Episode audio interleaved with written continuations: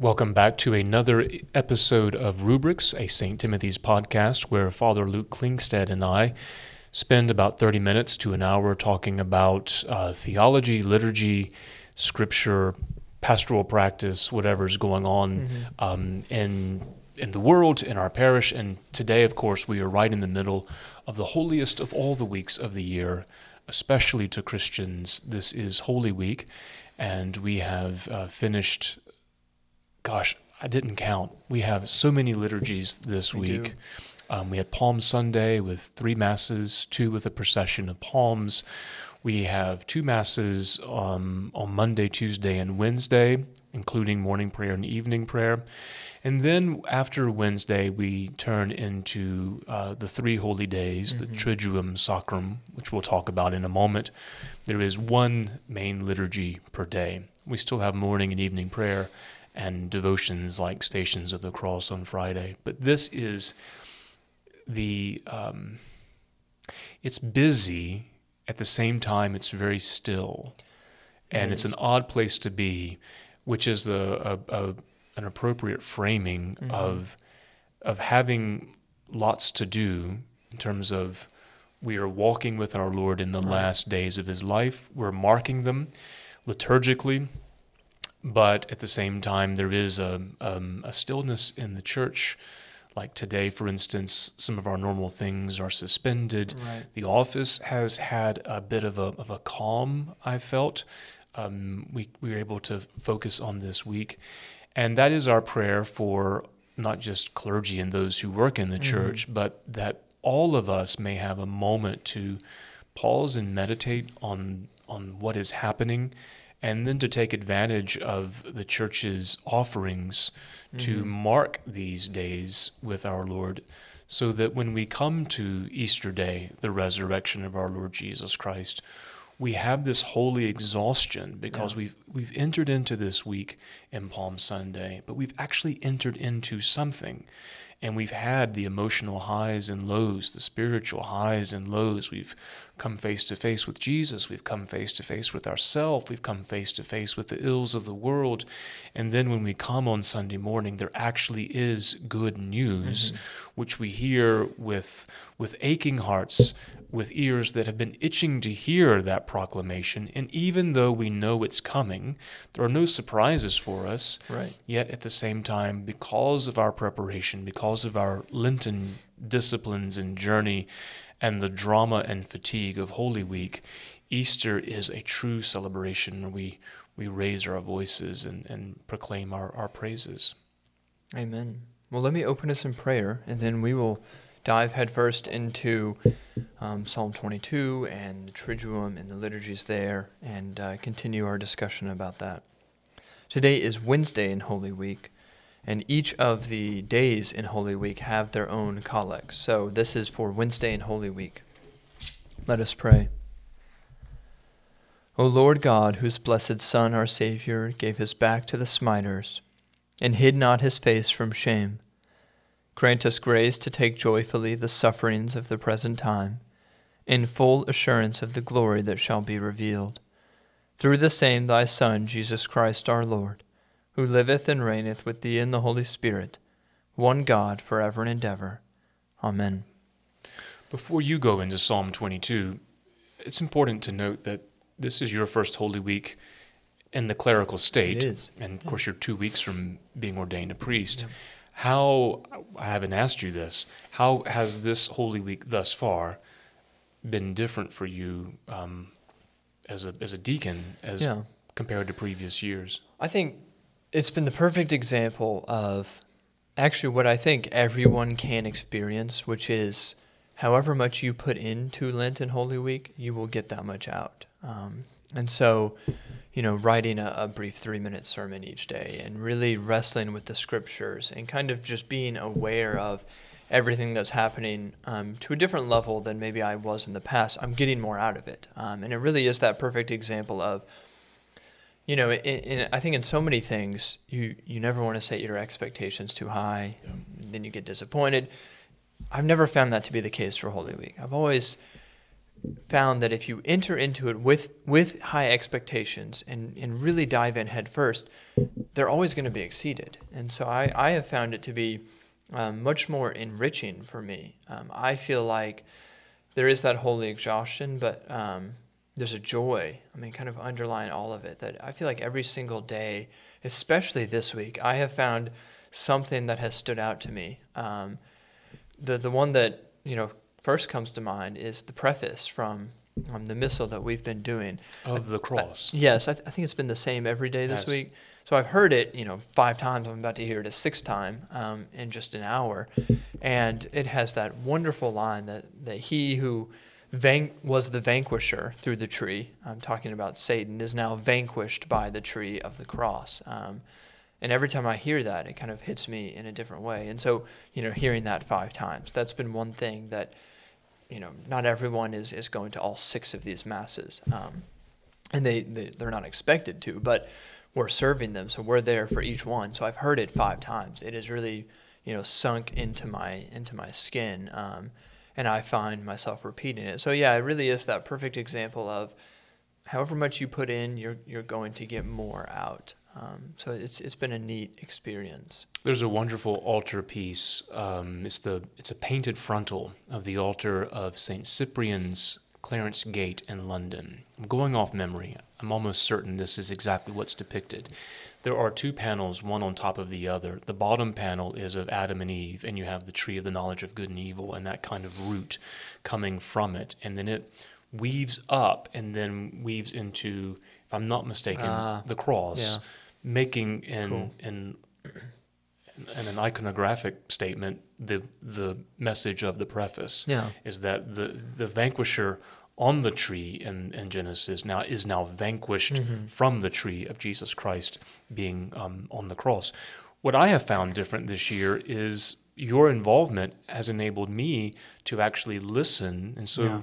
for this week, Monday, Tuesday, and Wednesday, I'm the celebrant, but I'm not preaching. And you're Mm-hmm. reading the the passion narrative from according to the old prayer book, Matthew, Mark, and Luke. Correct. And then we'll do John in the well, we did Matthew Palm Sunday, Matthew Palm Mark Sunday. Mark on Monday, Tuesday, Luke today, and then obviously we have John. Yes, exactly. And and hearing it from the different perspectives and to sit there and listen has been has been a, has been a great gift for me. What I always find, and this will lead into what you want to talk about, what I always find refreshing and surprising in Holy Week is how much of the liturgies are saturated in Holy Scripture. Mm-hmm. And by Holy Scripture, I mean the Old Testament. Yeah. It's everywhere. Right. Um, I've got my Bible open to, to Micah 6. I just finished my Good Friday homily yesterday, and I'm preaching on the reproaches. Yeah. These, these um, it's a very ancient anthem from at least the ninth century, and parts come from the Byzantine right before then, where we have the imagined words of Jesus from the cross taken from Old Testament prophets. And the one that we'll hear 10 times on Good Friday comes from Micah uh, 6 uh, 3. O my people, what have I done to you? And what have I wearied you? Answer me. And Yeah. so that is the refrain 10 times during the veneration of the cross. And it's, it's powerful, wounding language, but it comes from, it comes from Micah.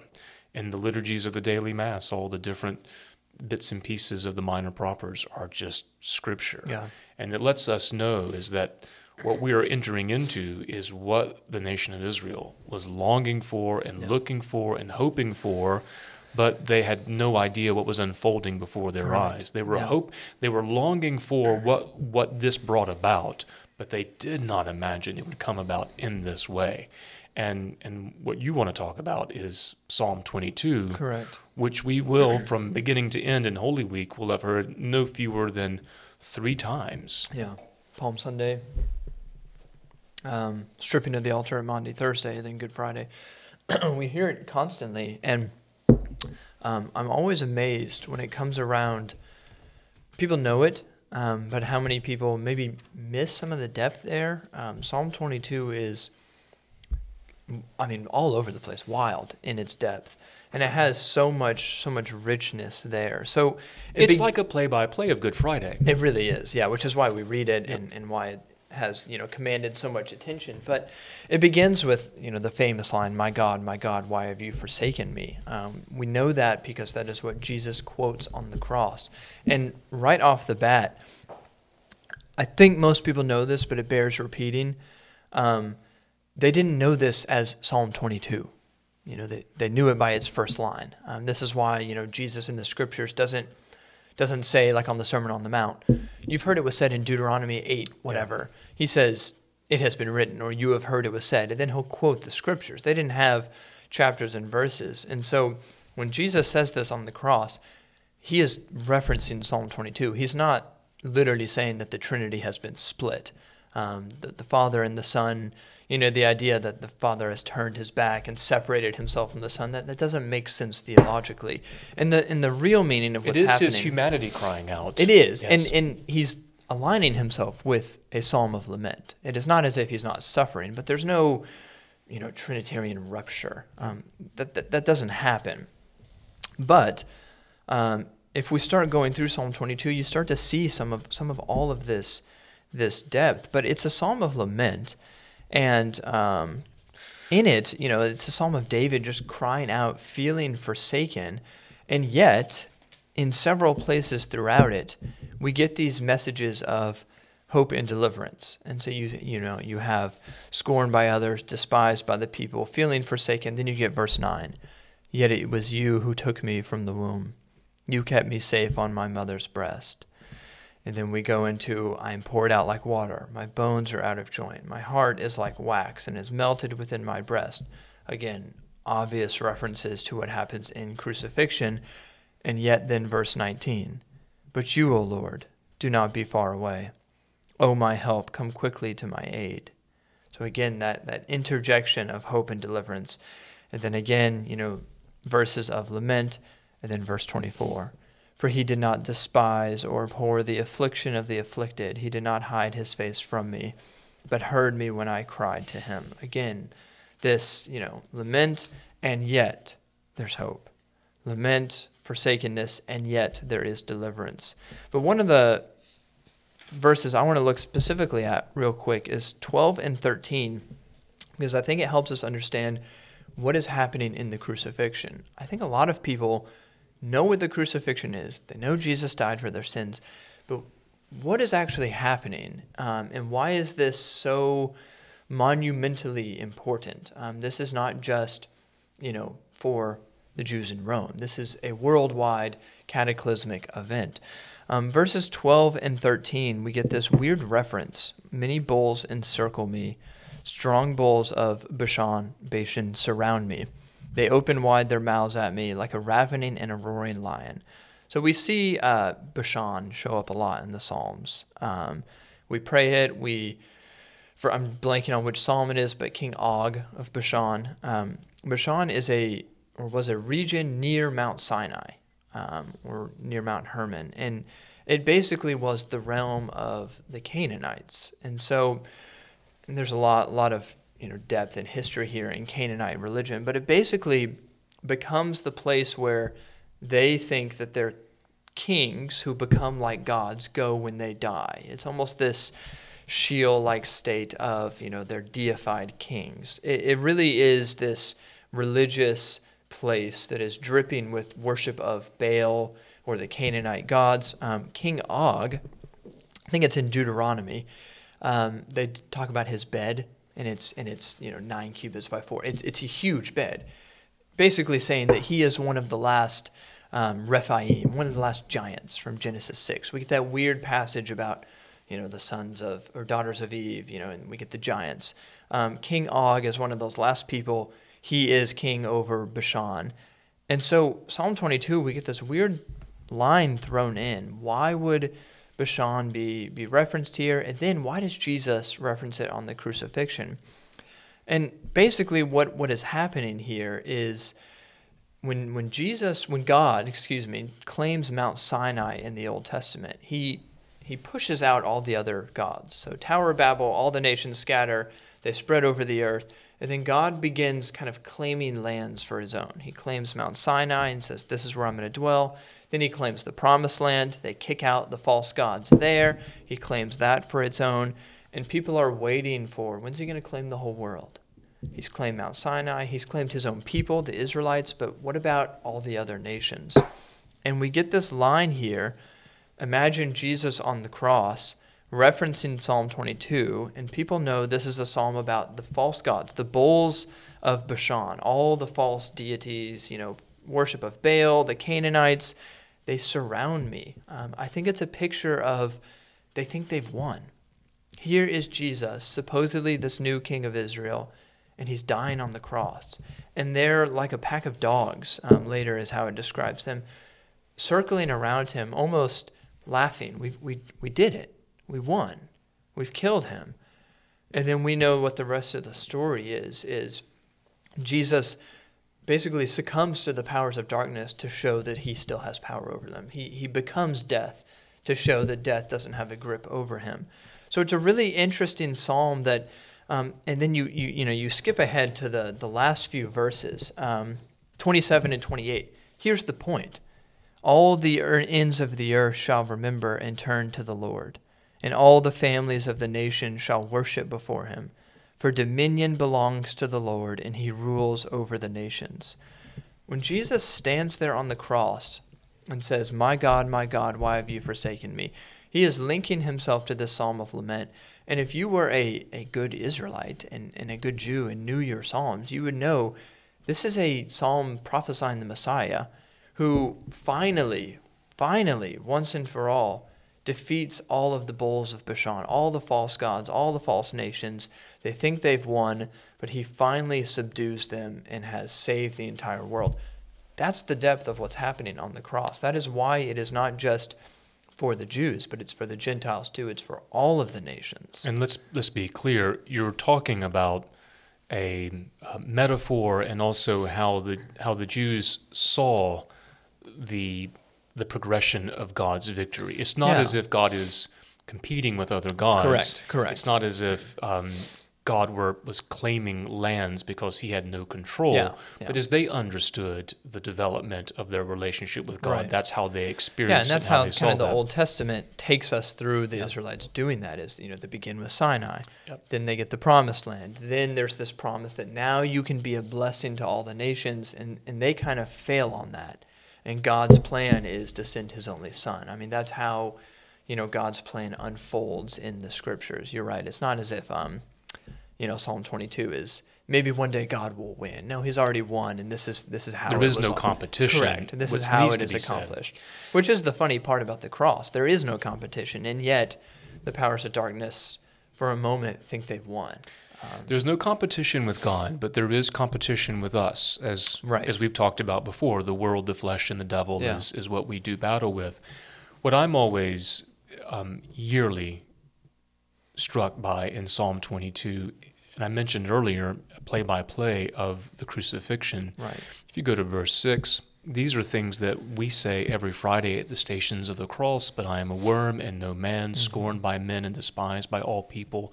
Verse 7, all who see me mock me.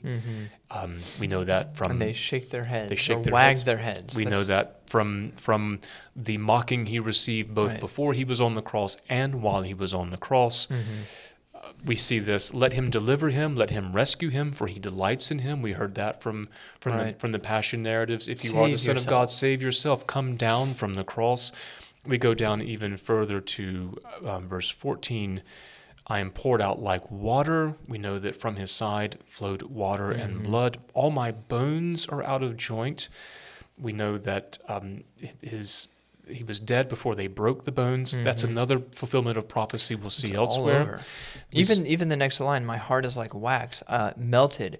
I love this because um, I didn't I didn't you know it took me a while to understand what is crucifixion. It's it's suffocation. Yep. Your, your your chest feels like it's on fire because you can't breathe, and so my my heart is like wax and it is melted. Um, it really is a play by play of the suffering he experienced. His strength is dried up like a potsherd. Yeah. My tongue cleaves cleaves to my mouth. What did he say? I thirst. Then we, we go down, um, verse 17. I can count all my bones. They stare and gloat over me. They divide my gar- garments among them, and for my raiment they cast Mm-hmm. Yeah. lots. I think it was yesterday in Mark's go- mm, which gospel? Well, no, it's um, John's gospel. We we see where they divide his garments into four pieces, Right. and they cast lots for his tunic, which was seamless, and they didn't want to tear it.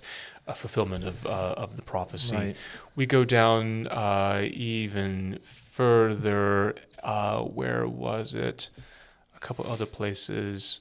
Um, well, shoot, I forget where I was going next. Um, oh, here we are. Also from from Stations of the Cross from our liturgy. For he was despised and abhorred, Mm-hmm. the affliction of the afflicted, and he hid not his face from him. Almost every word is remembered in the liturgy of the church Right. uh, either connection to devotion, like the Stations of the Cross, or it's we we say this, um, in, in, or it's remembered in the in the Gospels in the Passion itself. But if you're looking for a devotion to carry with you during this Holy Week, Psalm 22 is is an extraordinarily powerful, Yeah. surprising meditation to keep with you as we make our journey towards Sunday. I'm always amazed at picturing standing there at the cross and hearing Jesus reference, you know, the first line of this psalm. And maybe you haven't maybe you haven't got it yet. Maybe you see him being crucified and, you, and you're wondering what is going on, what is happening, and then he makes this reference and I imagine some of the people starting to go through in their mind Psalm 22, my bones are, I can count all my bones. My heart is melted like wax. My mouth is, dry. and seeing it unfold in front of their very eyes, um, being struck with that. I mean, what a, what a moment of revelation to make that connection and to say, you know, my, my God, why are you doing this? Um, and then to, and to then to see Jesus kind of respond by saying, I'm the suffering servant. I mean, this is how I am redeeming the world. And and you even get little snippets of people who start to make the connection in the passion stories. The centurion, surely this was um, the Son of God.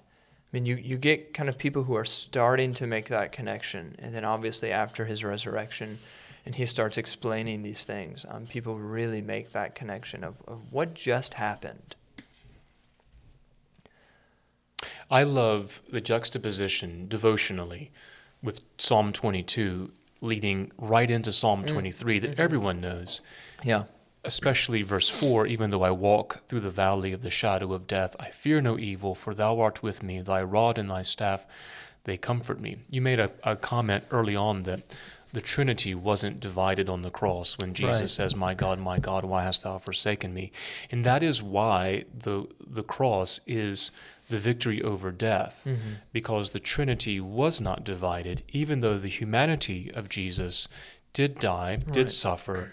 It was not separated from the divinity. Right. so when when the when the when the soul of our Lord, the human soul of our Lord, um, goes down to to Hades to hell, God is with him, Yeah. and that's where the power of death is ended. Yeah. And that's also where the, uh, the the fear of death no longer has a sting because because Jesus Christ has gone to that place that terrifies us the most and has come back and has said, "Do not be afraid. Peace be with you."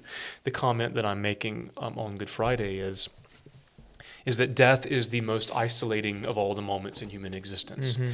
You're going to die alone. Yeah. And in death, No one's doing it with you. and in death there is isolation. Mm-hmm. Even if you die with someone else, you die alone. And that is partly what is so terrifying about what death is. Mainly because in most everything in this life, if there's something that we are going to experience that gives us anxiety, someone has lived through it and can tell us about it. Yeah. Not death. Not death.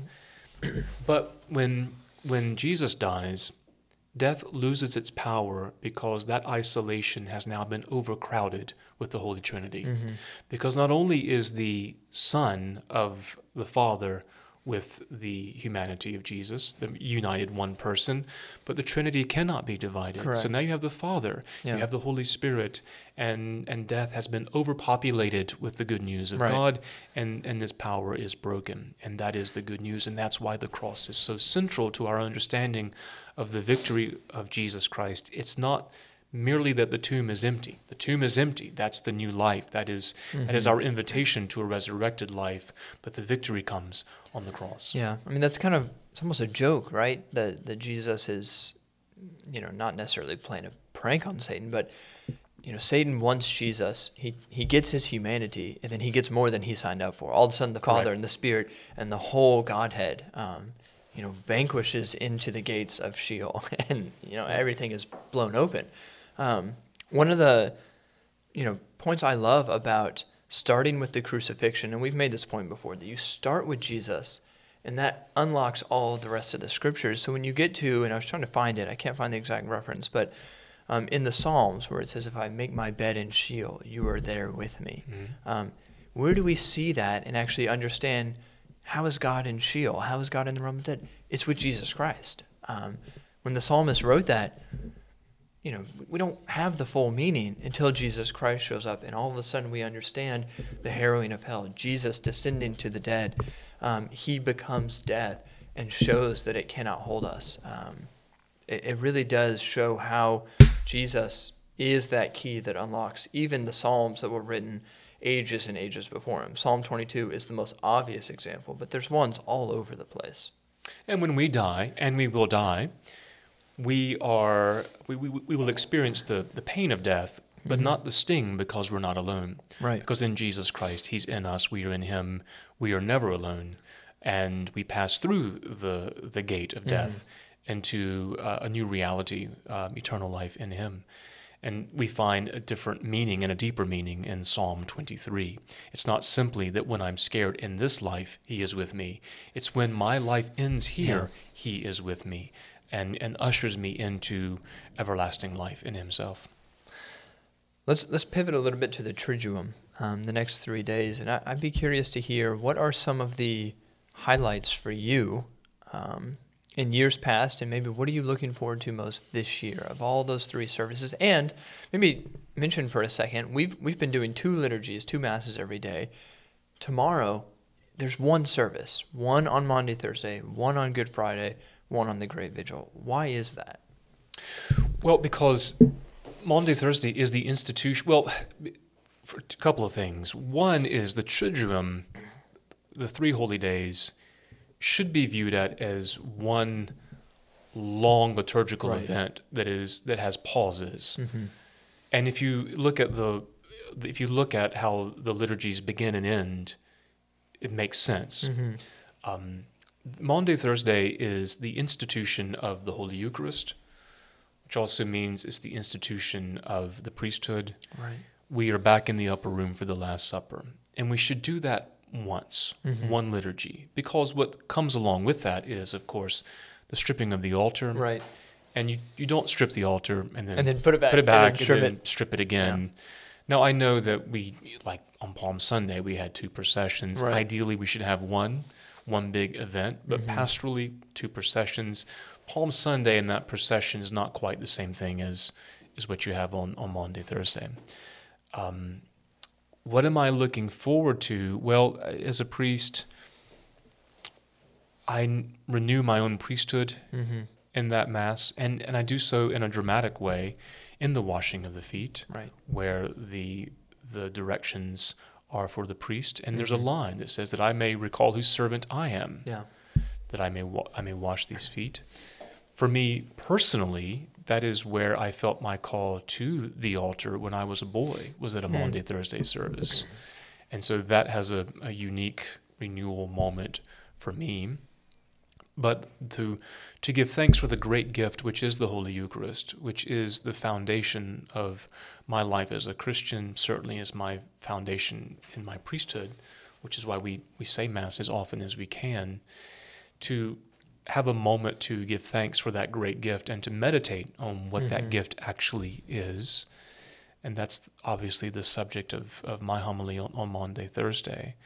Good Friday is the one that moves me the most in the sense the music is ancient and powerful, and the veneration of the cross for me is uh, the highlight.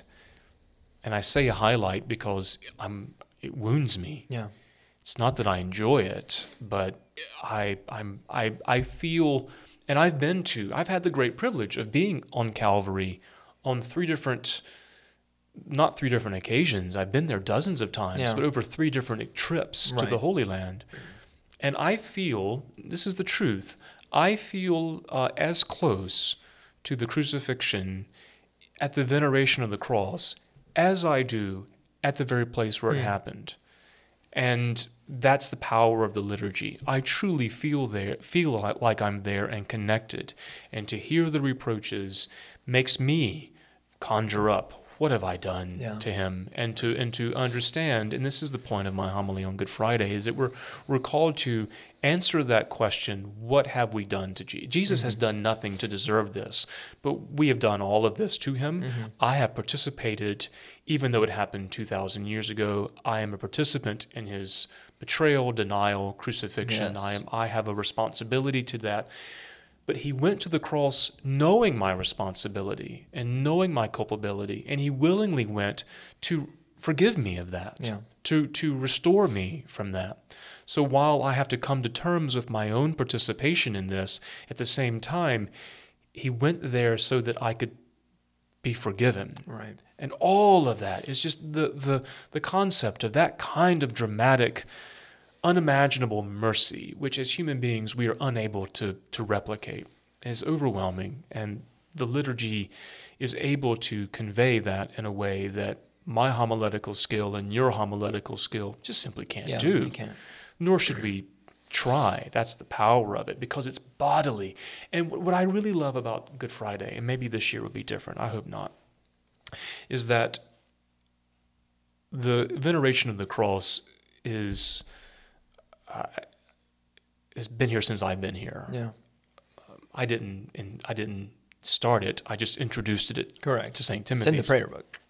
And when we first did it, gosh, 14 years ago, however long it's been, 15 years ago, a handful of people would go. I think last year, basically everyone Yeah. came and took a long time.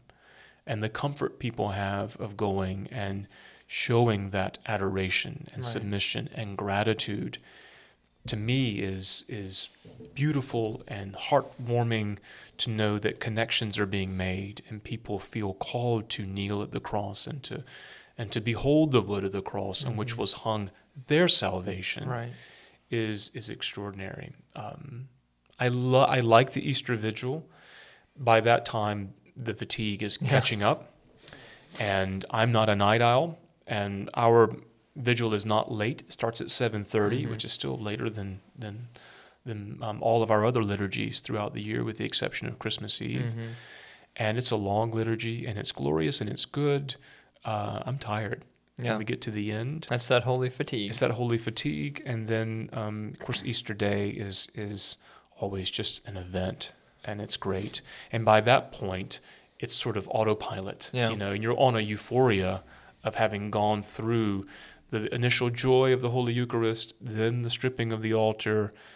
Jesus is by himself, and our inability to stay with him at the at the Mhm. watch all night long. Good Friday, you're tired, you're fasting, it's emotional, and then um, you come back on Saturday morning for the liturgy of Holy Saturday, Mhm. which is basically a funeral service, the you know the burial of the dead or the the office of the dead for Jesus, and it's quiet, and that one actually gets me as well Yeah. because it really is a stark, empty, Mhm. bare church, and there's really nothing there. And then to come back that evening and it's transformed, it's a lot. It and is. I, I wish people could experience it from beginning to end. And I know that schedules and work and all that make it make it not the easiest to do, but it really has to be experienced from beginning to end to fully understand. It does, and even practically, um, we we follow a story, and so you know if you miss Maundy, Thursday, and you show up Good Friday, the altar is bare. You've missed why and what led up to that. You know, you show up on the Great Vigil, the triptych is opened, and you haven't been to church in two weeks. Well, you've missed the fact that it was closed to begin with. You know, and we were deprived of that. Um, for me, it, it's I think veneration of the cross always always similarly stands out for for similar reasons. Um, I'm sure we're not alone in that, but I'm always struck by being asked to venerate the cross right after or even at the same time as I'm remembering what I did to put him on there. So I mean, it is this you know human whiplash of my sins put him on the cross. I crucified him, and now I'm venerating him on the very same cross that I just put him because on. Because he loves you and forgives you. Exactly. And it really is that that hard swing of I shouted crucify him, I wanted him dead, and now I'm going to venerate him on the very same cross. Um, and the only you know way that makes sense is if it is an unimaginable grace.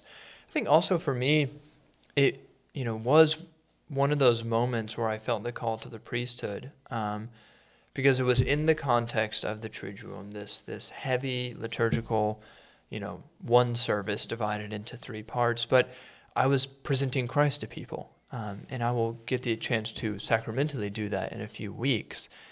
Um, but I never, you know, participated in anything like that before, and I, you know, held the cross, and it was that.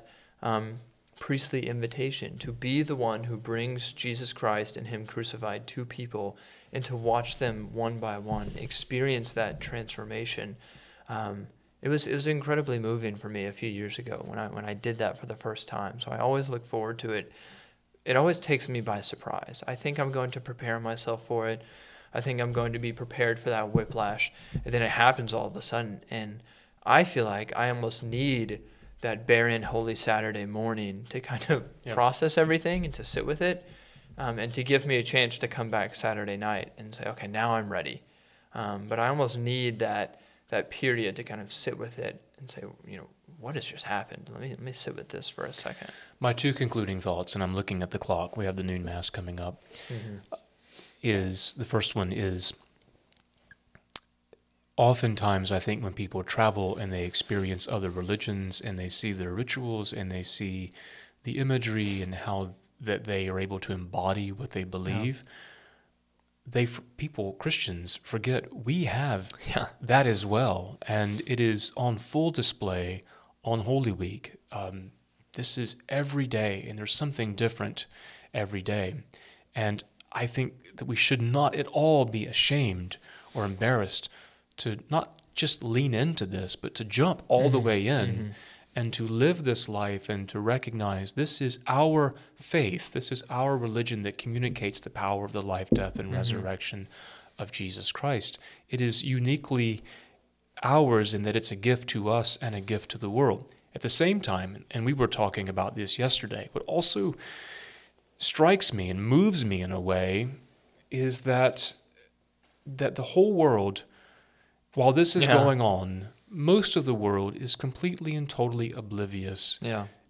to what we are doing. Now, this parish is the buildings, they are all situated in a neighborhood. Yeah. All the houses around us, even though we invite and, you know, they know we're here, they are going on with their lives. Yeah. And I know that during the veneration of the cross on Friday, We'll probably hear the laughter from a from a cookout. We might hear the hum of a lawnmower as yeah. someone is cutting their grass just before the sun sets. And so this is happening. Jesus Christ has died for their sins, mm-hmm. and they're completely oblivious to what is yeah. going on. And I, I, told you in my last parish, the, the church was right on the main street. And I remember during the veneration of the cross, cars driving by with loud radios and people walking by having no idea of what was happening in the walls of that church building, which makes me think about when he died on the cross. The whole world had no idea mm-hmm. what was happening in that moment. How extraordinary, how how not just life changing, but but but altered the cosmos right. on that moment and and that's again kind of the isolation that yeah. he has that we are joined with him everyone has left but we're there to pray on behalf of the world mm-hmm. as he died for the world and that should be a, a great challenge for us that um, you know the parable of the person who finds the hidden treasure and sells everything he has to go and find it we we have found something transformative and the world sleeps around us the world is unaware um, sometimes because they've chosen to be, but sometimes because they've never been made aware of it. So, you know, it is our task to bring that transformation to all the people we encounter. So we've got new mass uh, here in a few minutes, so we're going to cut out a little bit early, but um, the Triduum starts tomorrow, Maundy, Thursday. If you happen to listen to this Wednesday night or before Thursday night, uh, make plans and, and come and join us if you are in the area. Commit to these next three days, um, and don't, to the best of your ability, don't don't piecemeal them because you really will miss key portions of of the drama that is unfolding. Let us close in prayer. Our Father, who art in heaven, hallowed be thy name. Thy kingdom come, thy will be done, on earth as it is in heaven. Give us this day our daily bread, and forgive us our trespasses, as we forgive those who trespass against us. And lead us not into temptation, but deliver us from evil. For thine is the kingdom, and the power, and the glory, forever and ever. Amen. The grace of our Lord Jesus Christ, and the love of God, and the fellowship of the Holy Ghost be with us all evermore. Amen.